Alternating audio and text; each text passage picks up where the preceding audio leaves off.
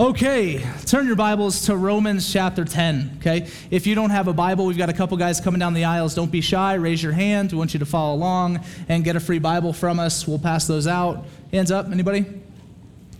There you go. Yeah, there. Hey, just jump up there. There's another one right down here. Hands up if you need a Bible. Nice. Alice, need a Bible? Good job, little girl. okay, turn to Romans chapter 10. Mm-mm.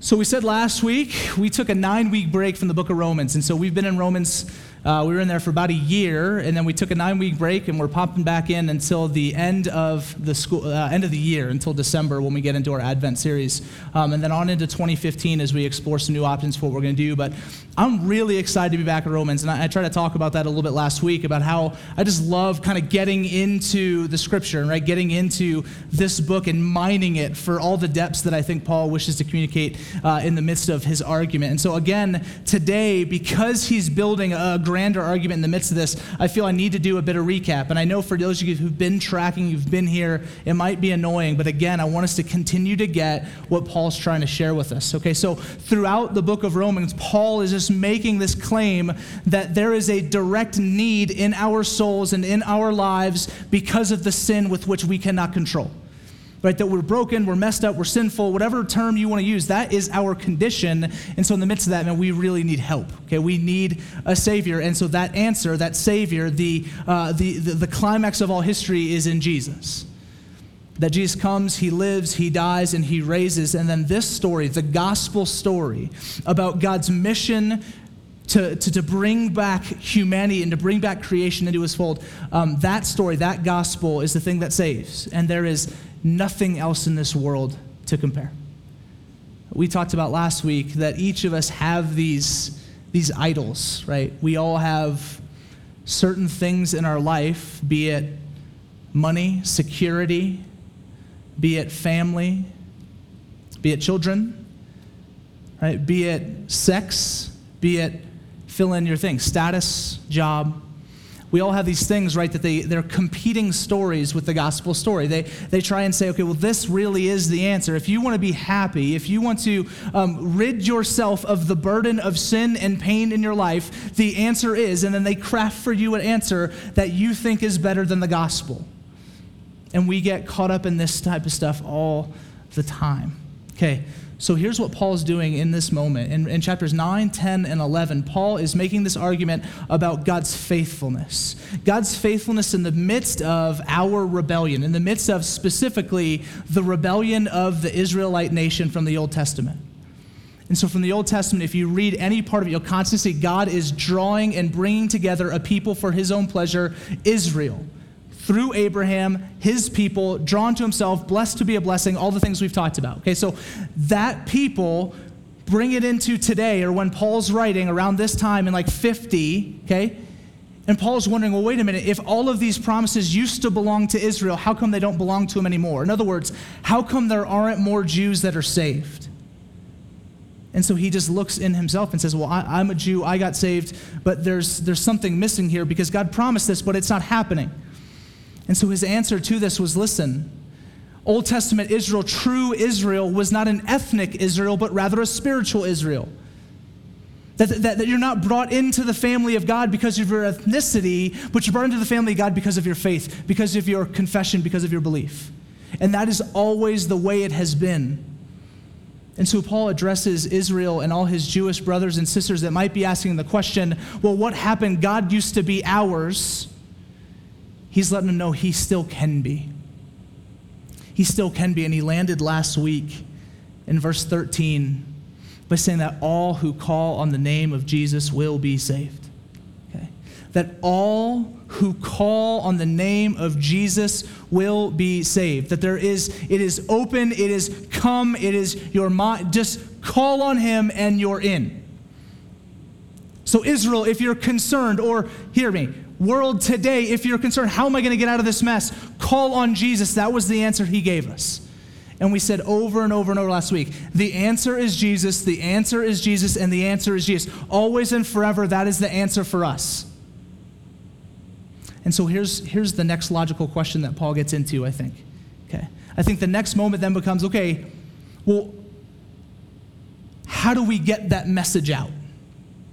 If, if the message is so good, and, especially in this context for Paul, if he's saying, okay, if this is what it takes, is just belief, is just to call on Jesus, man, we got to tell everybody. We have to let people know about this thing. Who are we to keep it to ourselves? And so he gets into this next passage, and it is, man, it is a gut wrencher, right? It comes, listen, it comes right at your heart if you're paying attention.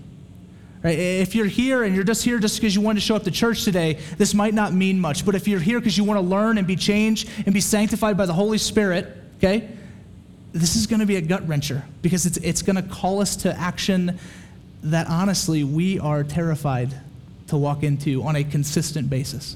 Okay, so here we go. Verse 14. How, will, how then will they call on him in whom they have not believed? And how are they to believe in him of whom they have not heard? And how are they to hear without someone preaching? And how are they to preach unless they are sent? Okay, so if the answer is call in the name of Jesus, what has to happen beforehand? Right, so before the person, and listen, we all have that story. So if you're near, not all of us, if you're here near a Christian, you have the story. If you're not, then you don't yet, hopefully. But if you're near a Christian, you have the story of that moment where you called the name of Jesus. What happened before that? What were the steps that led you to your proclamation of faith in Christ. And everyone's got a different story, and I love that. But he gives these kind of broad strokes of what it looks like. So he says, listen, before someone can call, they, they have to believe.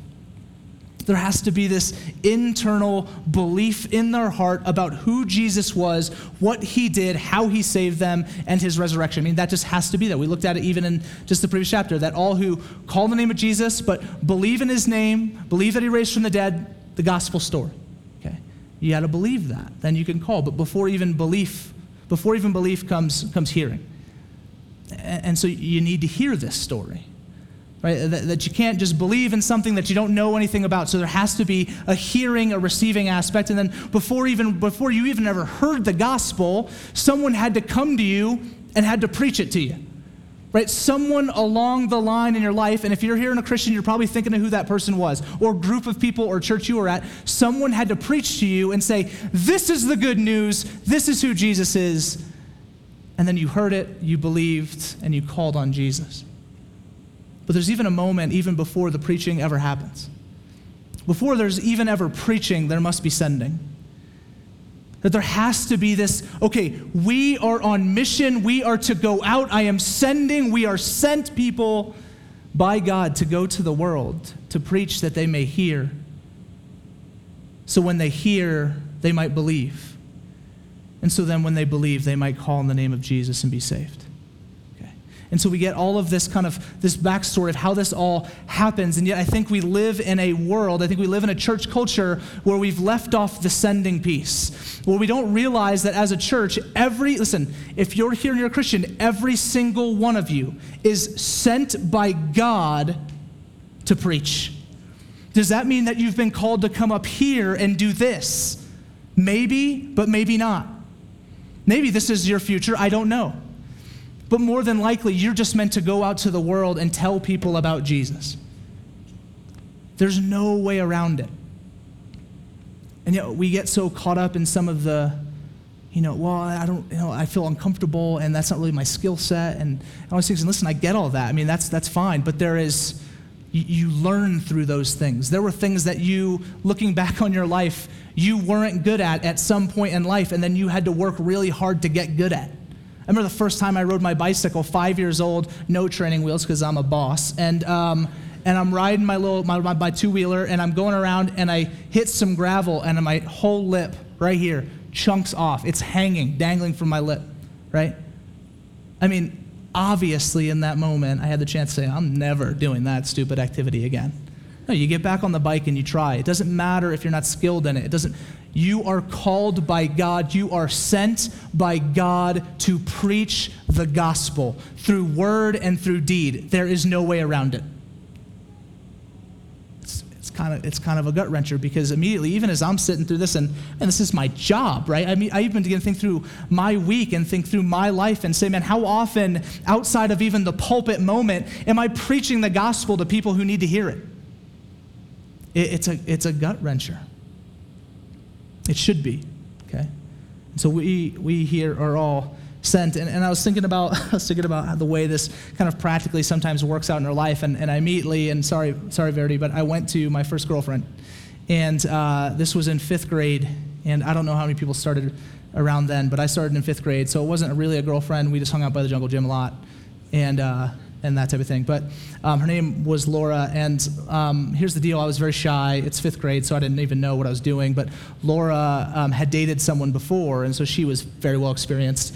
And so, um, so, so Laura. Um, knew that she, she, liked me, but I mean, I was nervous, and so I didn't know if, man, does she really like me? I'm not going to do anything. I'm kind of shy. And so what she does is she sends her friend Ashley right? She says, Ashley, I like Vince. I need you to go tell him so that he knows and so that he comes and then we can date. And so she sends Ashley and she's standing. I remember this vividly. I was over in the corner by the monkey bars, which I could never do. And, um, and she and Ashley were, were over on the basketball court. And I see Ashley because we're staring, my group of boys and her group of gals, and we're staring at each other. And I see Ashley slowly walk across the gap. And I say, She is carrying good news she comes across, comes over and says, Hey, Laura likes you. And I said, Really? She says, Yes. I said, Okay. So then I went back with her and we started dating for two weeks, okay? Um, yeah, it didn't work out very well with Laura. See what here, here what's happened. In any communication moment that you have, in order to get your point across, right? You communicate in such a way that you send across a message in such a way that it is appealing, in such a way that then the hearer receives, believes, and calls onto and responds to whatever the message is necessary. Now, here's the thing I use that story just to say this the gospel story, hear me, is the greatest story ever told, right? That there is no better news you will ever get about anything Verity and I, and you guys know, so we had a miscarriage last year, and then we found out we were pregnant in December, and then every subsequent uh, uh, doctor's visit we go in and hear the heartbeat, man, that's really good news for us. We're like, okay, man, Finley, he's just crushing. He's doing great. He's in there, all good. We love it. It's really good news. It does not compare. It, it, it doesn't compare to the news that every problem that is with us, Hey, all, all the brokenness and sin and fractured aspects of this world, that all of that is to be redeemed. Everything that's messed up, to be fixed. And it's through Jesus. There is no greater news. There is no greater story.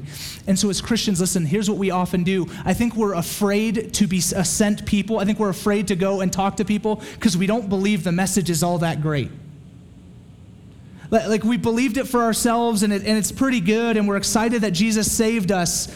But I think if we're honest, if we get down to it and we begin to think about, and it, if it's really that good, if this really means the redemption and restoration of people's hearts and people's souls and all of creation at the end of the days, if this is the true story of the world, if I really believe this, how do you not share that story? How, how do we keep this story to ourselves? And yet, that is just the rampant mentality across the church today. It's good for me. I don't want to.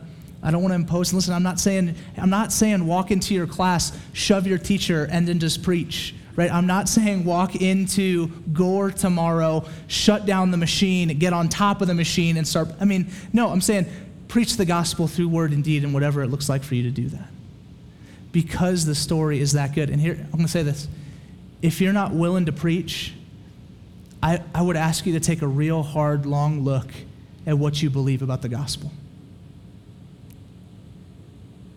If you're not, if you're not willing to be a sent person as the Bible's already labeled you, if you're not willing to preach as the Bible's already commanded you, I, I need you to just ask the question, man, what do I really believe about the gospel?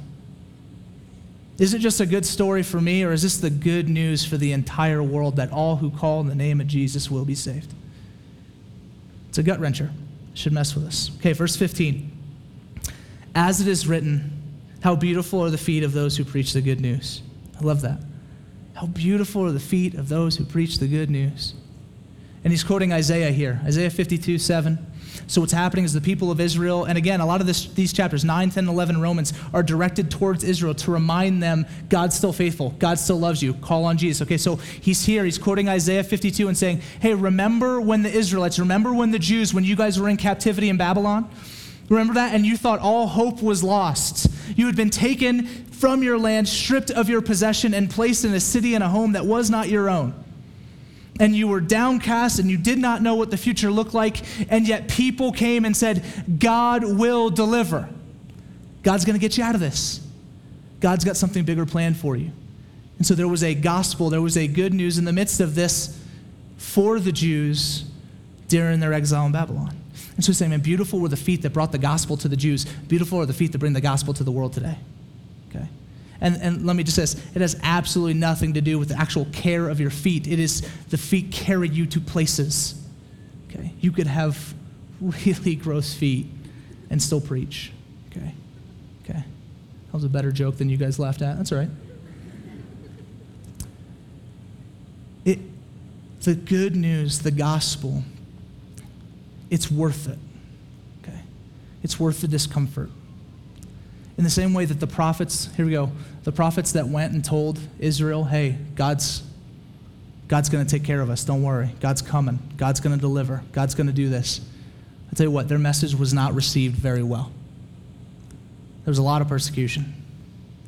And just, if, you, if you spend some time, man, just read some of this stuff. Read Isaiah, read, read Jeremiah, who spends like half the book crying because of just this rejection of, of God and of their gospel in that moment, okay, of, that, of their good news that God was coming. Okay, so, so listen, expect the discomfort, but don't then push away the mandate that we've received. Okay, let's keep going. Verse 16. Uh-uh. But they have not all obeyed the gospel. For Isaiah says, Lord, who has believed what he has heard from us? And again, they, again, talking about the Jews specifically, they have not all obeyed the gospel. Verse 17. So faith comes from hearing, and hearing through the word of Christ. Again, just reiterating what he just said in verses 14 through 16. Faith comes from hearing, hearing through the word of Christ. 18. But I ask, have they not heard? Indeed, they have, for their voice has gone out to all the earth, and their words to the ends of the world. So then he, he comes back in, and he, now he's quoting Isaiah 53. Again, in the same story, talking to the Jews and saying, No, are you telling? But they heard the gospel. I mean, they heard the good news back then. The Jews, we, we told them, they knew, and yet they rejected it. And, and yet they rejected it. And so, again, going back to the story they introduced in the beginning for Israel, right? Israel here is probably thinking, well, no, the promises were for us. How come, how come we're not part of the people of God now? And they're like, listen, no, it was there. We came to you, we preached the good news, and yet you rejected it. The gospel was there for you. It was faith based. It was not about your ethnicity, it was about faith and not works. Bring it into today. We've presented the gospel. You've heard the gospel. Some of you might be here. You've been coming to church on and off for years. You keep getting dragged here by friends. They keep saying free lunch. And you show up and you hear it and you just you just shrug it off. They rejected it. And I just, we live in a day, just like every day in the history of the world, where you find a people that consistently rejects the gospel. And so, ever so more, then we must go. Okay? Ever so more, we must be sent. Ever so more, we must preach. That people will continually hear, move to belief, and to call in the name of Jesus that they may be saved. Okay? Yeah. Verse 19. But I ask, did Israel not understand then? So, clarifier to that. So, maybe they heard it. Okay, so they heard the gospel, but maybe they just didn't get it, right? Like maybe it was something on the way we preached, maybe it was something the way we said it. You know what I mean? Like Jeremiah, Isaiah, they were off that day, okay? And so they just didn't understand the gospel. Is that, is that what happened? Okay. And, and, and, may, and maybe so, but what, what God's about to do within the midst of this either hearing and unbelief or hearing and misunderstanding, whatever it looks like, is an act that we all must rejoice in today. Okay? And it, it's an act that we must, let me, let me, just, let me just read it. Okay? First, Moses said, I will make you jealous of those who are not a nation. With a foolish nation, I will make you angry. In verse 20. Then Isaiah, so bold as to say, I have been found by those who did not seek me. I have shown myself to those who did not ask for me. And so here's what, and we're going to mine this and explore this uh, even more next week as we get into chapter 11, okay? Um, but here's what God does God says, Listen, I, I don't know how to get through to you. Israel, you've been my people for a long time now. Consistently, I've shown up. You were in trouble, I came. You wanted this, I gave it to you. I reprimanded you when you did brokenness. You came and you repented. We were good for a week, and then you left again. I don't know how to get through to you. I don't know what to say anymore. And, and so, God, the sovereign God of the universe, in his mission to redeem all of creation, okay, decides here's what I'm going to do I'm going to I'm going to make this story go out beyond your walls. I'm going to allow for the gospel to not just be about Israel, to not just be about this people, but to be about all people. I'm going to allow for it to go to the ends of the world. I'm going to go beyond Israel to the Gentiles, which I don't know if any of you are Jewish, but most of us in here are probably not, so to all of you. This moment, the rejection by Israel leads to God going, it's going to go to the rest of the world. It's going to go to the rest of the world, and hear up, Israel, you're going to see it and you're going to be jealous, and you're going to be upset that you missed out. You're going to see the way that the Gentiles and the church that they come together. You're going to see the way that they love one another. You're going to see the way that they sacrifice for one another. You're going to see the way that in the midst of conflict they forgive one another. You're going to see in the way that they support each other financially. When there's lack, that they come and bring the resource. You're going to see a community and a body of people that do this the way I want them to do it, and then you'll repent. So here's the thing as, as we hear this story, we're kind of like, man, God's kind of a jerk, right? Like, does, this sounds almost spiteful for a moment. Like, God is just kind of spiting and, and frustrated with Israel and he's like, well, I'm going to show you, right? I'm, I'm, I'm going to get them. Just wait. I'm going to I'm to lord this over their heads. Here's the difference between us and God. I feel like we do this all the time. So, again, and this is strange that this happened to me, but I have another story of another ex girlfriend. Okay? So, so, so the last two weeks have been World Cup we got kicked out, and so now it's on into dating. Um, and so my, my girlfriend in high school, uh, sophomore year, cheated on me, right? And uh, I was, you know, upset and frustrated and mad and all that kind of stuff. And so my answer was, I'm going to date your sister. And so I did, okay? And so I went, dated her sister, and just lavished her sister. I mean, just bawled out. We went, it was the best, and made her feel terrible, okay? Wasn't a Christian in high school, don't blame me, okay? That's the way that we usually think of jealousy. Right? We're, gonna, we're to, okay, we, someone hurt us, someone betrayed us, and so we have to find a way to get them back. Right? How dare they do this to us? And so we find a way to say, okay, well, I'm to make you jealous. See, see here's, here's the motive in our heart, which is spite and frustration and malice and all that other stuff that usually gets wrapped up because we tend to be selfish individuals. But here's what God does his is this move, this decision, this I'm going to give the gospel to the world. This has nothing to do with spite. It has everything to do with drawing Israel back to himself. You have to get that. God, God still loves his people. God still loves Israel. He has a plan for Israel. Gonna, and again, we're going to get into chapter 11. We're going to break down a lot more of what this looks like. But he does this we are benefactors of the fact that God wants to bring Israel back. Now, does that that doesn't negate the fact that he loves you and he loves me and he loves all the world, wants to redeem all of creation. That is all true. That's all part of him. That's all part of his, his mission. But we have to understand that it was the rejection of Israel that allows us to come in and the gospel to be spread out to the ends of the world. Okay.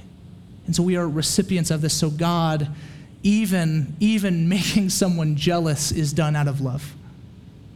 Beautiful creator. Hallelujah. Okay. So, verse 21. Paul's proclamation to Israel from God. But of Israel, he says, All day long I have held out my hands to a disobedient and contrary people. Okay. So he just wraps up this moment talking again about, okay, Israel, here's what's going to happen, man. It's going to go to these people and they're going to embrace it and they're going to love it and they're going to live it out. And you're going to look and you're going to think, I missed out. But here's the thing come back. Come back. All day long, his hands are out welcoming back the people of God. And then we think about today, listen, all day long, God's hands are out welcoming back this world.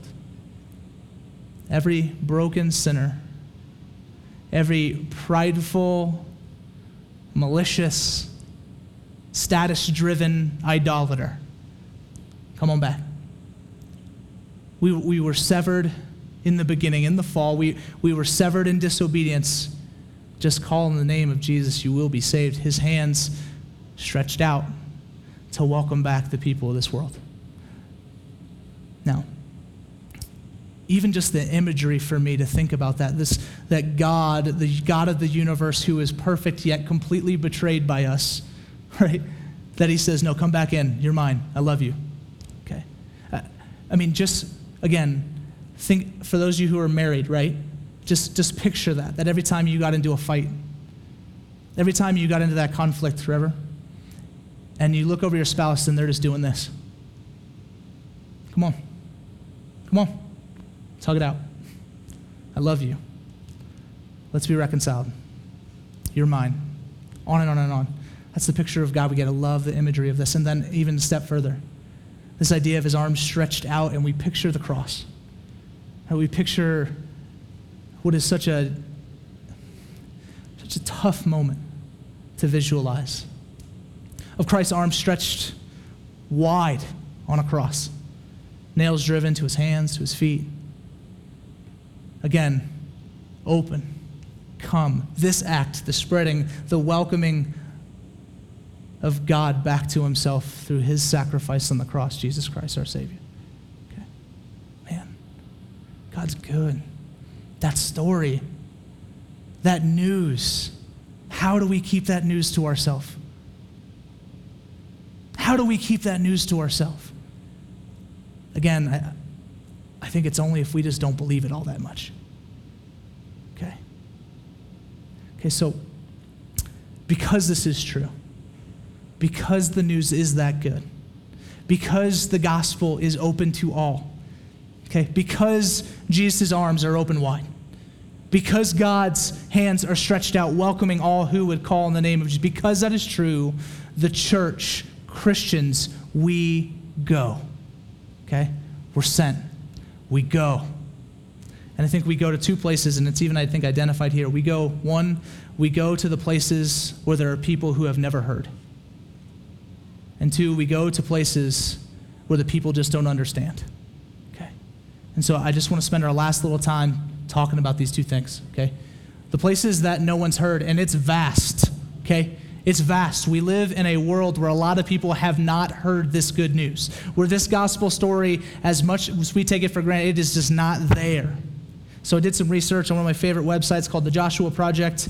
Uh, they just go through, they just list all sorts of different uh, people groups around the world, amount of biblical literacy they have. Do they have translations? Do they have this? How reached? On and on and on. And so I just want to pull some stats for you. Right now, and this was just done at the end of 2013, there's 7.2 billion people in the world, according to this, their statistician.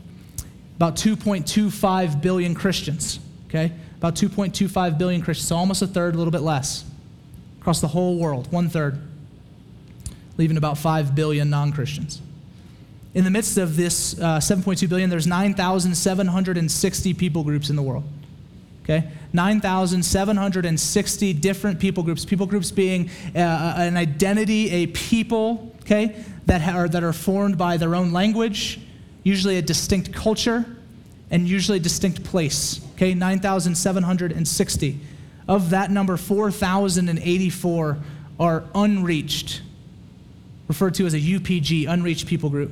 Okay? 4,084. That's, um, and, and to clarify what unreached, they mean less than 2% Christian. Okay, so 4,084 people groups across this world today have less than 2% of their population that would claim Christianity as their religion. Okay, um, which works out to almost three billion people. Three billion people. Okay, um, nine. Here's here's a crazy. Ninety-seven percent of that number. Okay, ninety-seven percent of the three billion people who are not reached in this world live in the 1040 window. Okay, 1040 window, and I always get my latitudes and longitudes messed up, but go 10, 40, 10, 40, 10, 40, right? This, this block of space, Middle East, Asia, they've now brought in Indonesia, I've heard, which I know is outside the 1040. Don't get crazy. Okay, but that window, 97%. Okay.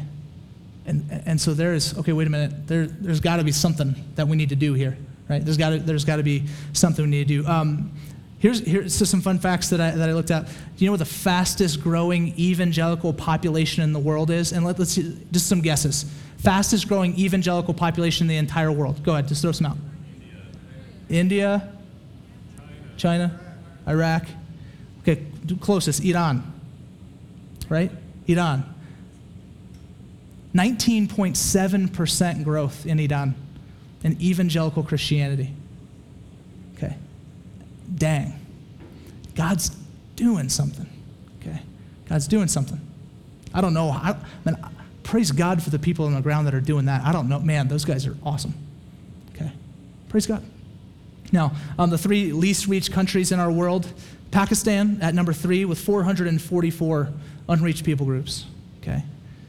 China, number two, with 456 unreached people groups. And then India. Ready? 2,200 unreached people groups. They got like 1.2 billion people there or something. 2,200 separate, identifiable, language, place based people groups that less than 2% of their population know Jesus. Okay? There is certainly room for a sent people to go to the places that have not heard. Okay. Now, here's the thing. I, I, uh, this is just a little a little rant uh, that we have on missions, and it's just our philosophy here that I thought would be good for us to share. We we love the world, and and uh, honestly, that we've been. There's times where people have sat down with us and say like, "How come you don't talk about world missions enough? You seem to talk about just loving Flagstaff." And I'm like, "Okay, that's great." And yeah, because you live here now. We talk about loving Flagstaff a lot, and we're going to get to this more in just a moment. We talk about Flagstaff a lot now because you live here now. But if you go to China, if you go to India, if you go to Pakistan, if you go to Mexico, if you go to whatever, fill in the blank, okay, great. Hey, we're going to do everything we possibly can to support and resource you to be there and to serve effectively. Okay? We're going to do everything we possibly can. You got a question, Joel? Yeah. Do it.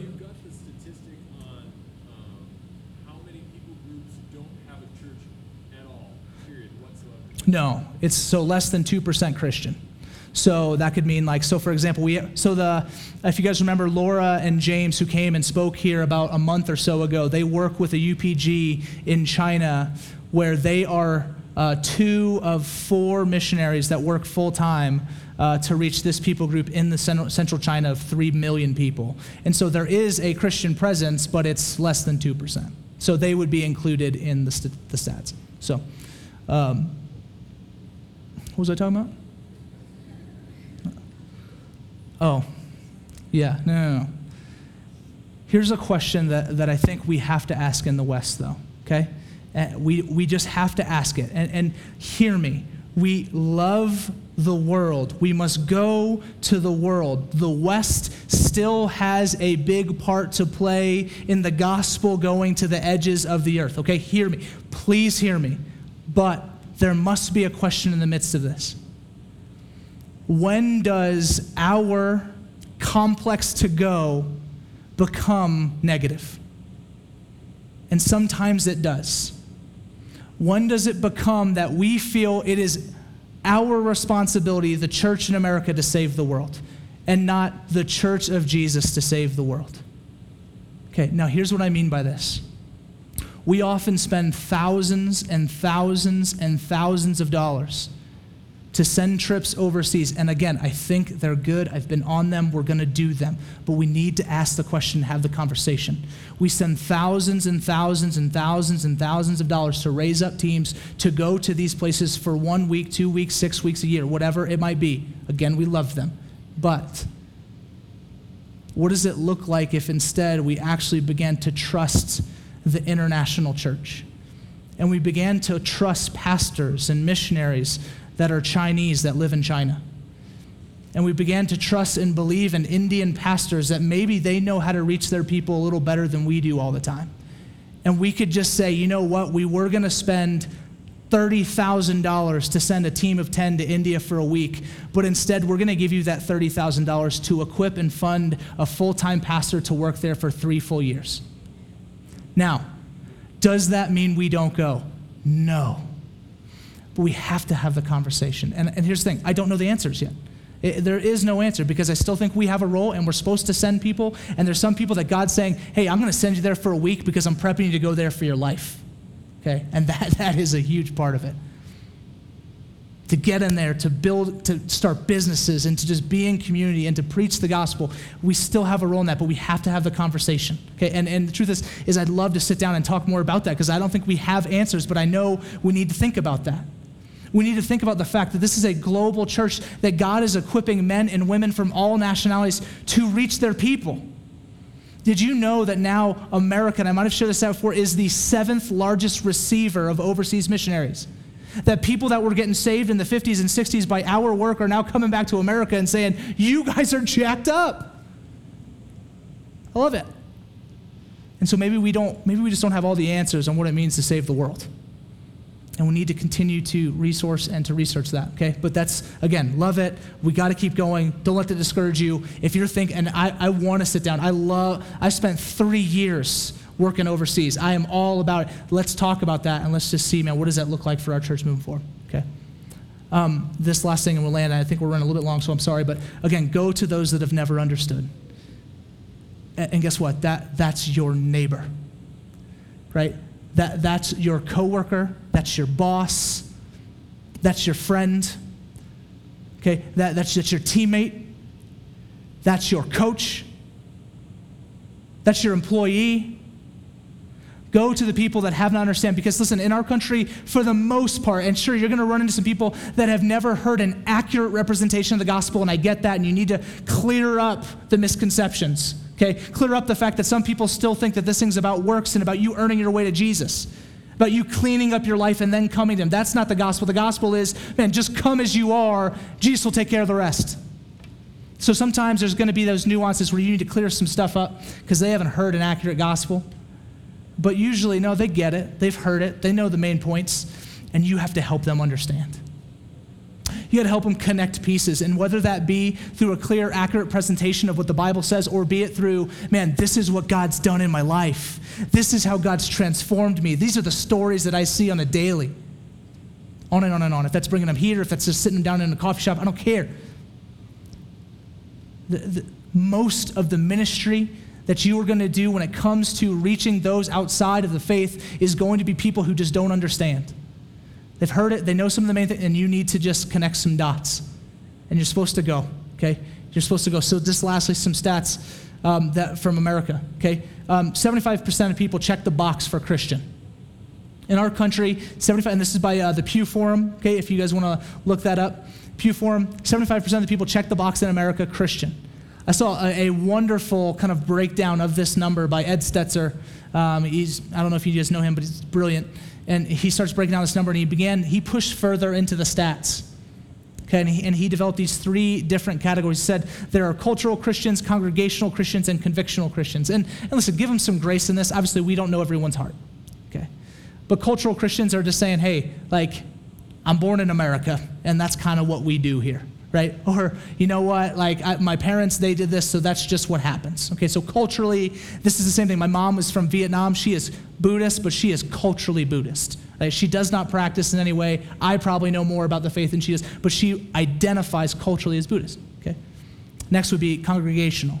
So this is, okay, like I walk through some of the motions, I walk through some of the steps, and so I know the church thing, and so I'll step into church, I'll do Christmas, I'll do Easter, Maybe I'll pray before meals, whatever those things are that kind of fit the general Christian agenda, I'll do those. And so that's kind of a congregational Christian. He puts 25% on the cultural, 25% on the congregational, and then 25% on what he calls convictional.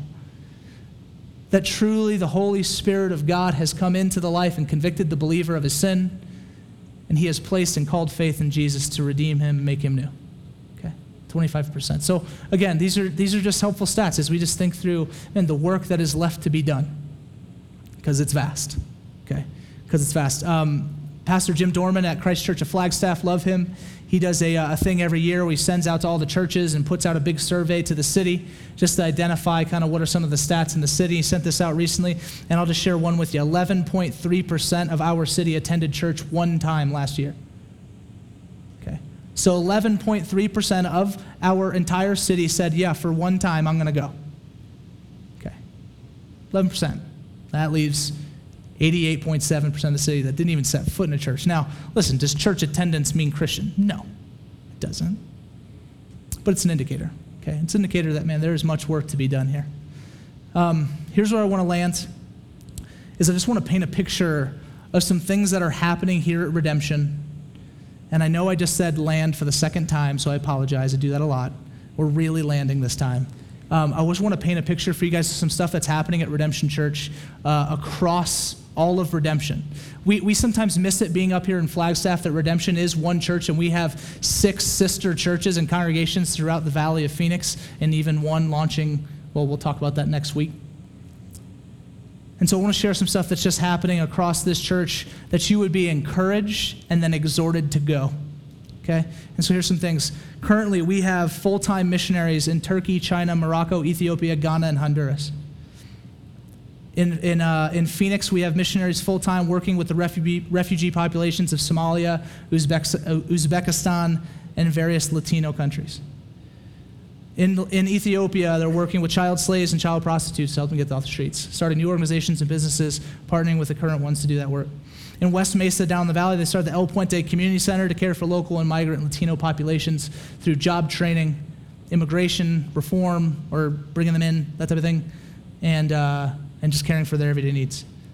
The full time people in Morocco are starting new businesses to bring the gospel into every area of life, including physical therapy centers to care for children that have been forgotten and left on the streets. Uh, we have people consistently living and partnering with people that live there on trips to Honduras, where they're building new medical care facilities, and full time nurses and doctors are moving there to work at these facilities. In Turkey and China, we're walking with leaders and birthing new churches, partnering with pastors there to start new churches, to start new businesses, and to begin to train and invest in the next, the next group. Okay. Um, both of those countries, too, we have every year active ESL programs where we send students and, uh, and even a few adults to go out there and just teach English for a year, two years, and even some full time people. Um, in Ghana, we have a team that's living there full time that is working and training uh, six different church planters to plant six churches within Accra, which is the capital there, where they want to train up people and send them out to the villages in Ghana. Okay. We fund literally hundreds of people every year in short term missions via Young Life Cru and varsity navigators and ambassadors. Okay. Just con- and, and, and here, here's why I'm, I'm going to be clear. I'm sharing this not this is not a moment of like, hey, look what we're doing. This is absolute this is absolutely nothing to do with me. Okay? Many of you are involved in a lot of this stuff. We share it, okay, because we want you to know what you're part of. Not just at Redemption Church, because every church I know, like almost every church I know, they're doing stuff like this, where they're reaching people for the gospel of Jesus Christ, and we need to just buy in more and more. Okay? Last thing I want to share in Phoenix alone, a couple stories with those Somali refugees. Something beautiful has been happening in a relationship that we formed there. Josh Prather is one of the pastors that works at Redemption Arcadia, has been working with the Somali refugees for years now, okay? Just recently, in the last probably year, um, what's happening amidst the Somali community is the older Somalis are finding that the younger Somalis want to become American, right? And everything that that means. They want to leave behind tradition and then just want to fully embrace what it means to be an American citizen. Okay? And then you've got this older group of Somalis that have come from Somalia that are still old school, still want the old traditions, still eat the old same way, that type of deal. And there has been this growing void and chasm between fathers and sons, grandfathers and grandsons, on down the line, generational split that has brought much strife to their people. In Josh's work with them, one day they call him up and say, Hey, Josh, you keep telling us about this man of peace. You keep saying that there's this guy named Jesus that is about reconciliation and peace. if that's true, I want you to come and mediate our discussions with our children. And so they bring in Josh and a team that began to mediate the reconciliation between the older Somali population and the younger Somali population, where now you're beginning to see families reunited, businesses being passed down, on and on and on, and people being saved within this community. Listen, it wasn't, he didn't have to go very far. You don't have to go very far. You love people, and then God opens doors, okay? Um, one of the other stories I just want to share with you this is the last one, I promise. Um, we work with, uh, with the Uzbekistani uh, refugees down in, in, in, Phoenix, and it's a significant population. Pastor Jim Mullins, pastor at Redemption Tempe, has been working with them for a significant amount of time. Also, about a year ago, in his work with them, uh, they've began to just see, man, the way that he lives his life, the way he cares for people, the way that he loves his city and seeks the best for the people in Tempe, and on and on and on. They began to realize, man, this guy's got something and so when these men, who are representatives of the Uzbek, pop, Uzbek refugee population in America, were called to go back to Uzbekistan to be part of this literally nationwide council, they asked Jim to come and be part of it. They said, Hey, we want you to come and talk to these people. We want you to come in and speak into these things. Here's what happens the result of this, for the first time in the history of Uzbekistan, you can now be a Christian and serve in their government. So, so through, through this work, a partnership that started here in Phoenix sends one of our pastors over there, and now, man, they got Christianity, and listen, it's still not a very open country, but it takes a little bit of time. Again, share this because I want us, my vision for us as a church, and it's been that way since we moved here two years ago, okay, has been that we would be a sent people to this city that we would fall in love with Jesus and the gospel. And that people would sacrifice to the point of saying, okay, man, this is really important. I'm going to go. Whether that means, I mean, for now, you live here, you're going to go to your neighbor, you're going to go to your coworker. And then one day, hey, listen, I don't know. I don't know what God's call is for you. If you're to go, and we want to get you there. And we're going to find a way to help you continually discern God's calling in your life. I'll say this, man. I, I am consistently blown away by by a significant amount of people in our church that are here because of mission. There are, there are people that are in this church that have been here for a long time, that have, that have invested in us, that have trusted us, and have worked with us because of mission. I know this isn't always the best place for some of you guys, but we want to be a people that are motivated by being a sent people by Jesus. Amen? Let's pray.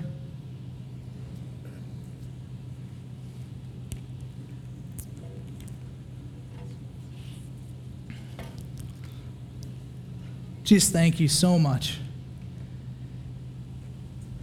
Thank you that when we, we take a moment and think through this whole sending thing, we thank you for the sent one.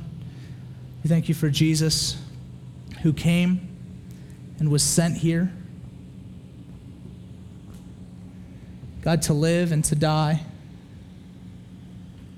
pay the penalty that we deserved.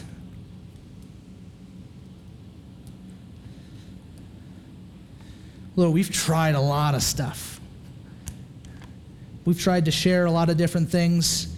We're part of a culture that constantly is selling a new good or a new promise for how to get themselves out of this mess. But Lord, we, we thank you that we rest today in the truth of the gospel, that there was a sent one that came to redeem all of creation. Praise God. Praise God for Jesus. And so we pray that you move today, that you convict us. God, that we would not leave the same as we came because we trust in the power of the Holy Spirit to transform lives. God, we pray for the world right now, and that is a daunting task. God, but we pray for all those people that have never heard. Might they hear? Beautiful are the feet that bring and carry the gospel, God. Would you carry and bring and send many feet to the ends of this earth? God, to all the places, God, that's it's scary to go. It's rough sledding. But God, they carry the greatest story and the greatest news that could ever be shared. God, we pray for those who just don't understand.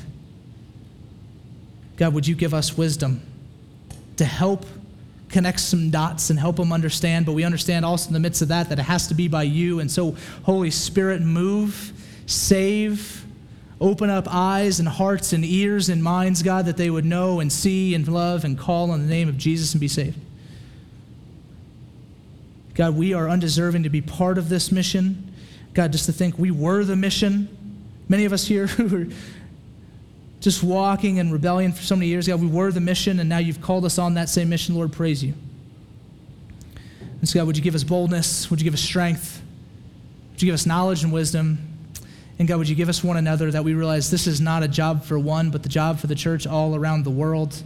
God, that to this morning as we sing and, and rejoice and praise God, that we unite with millions, billions of people around the earth who proclaim this same mission, this same God, and this same Savior.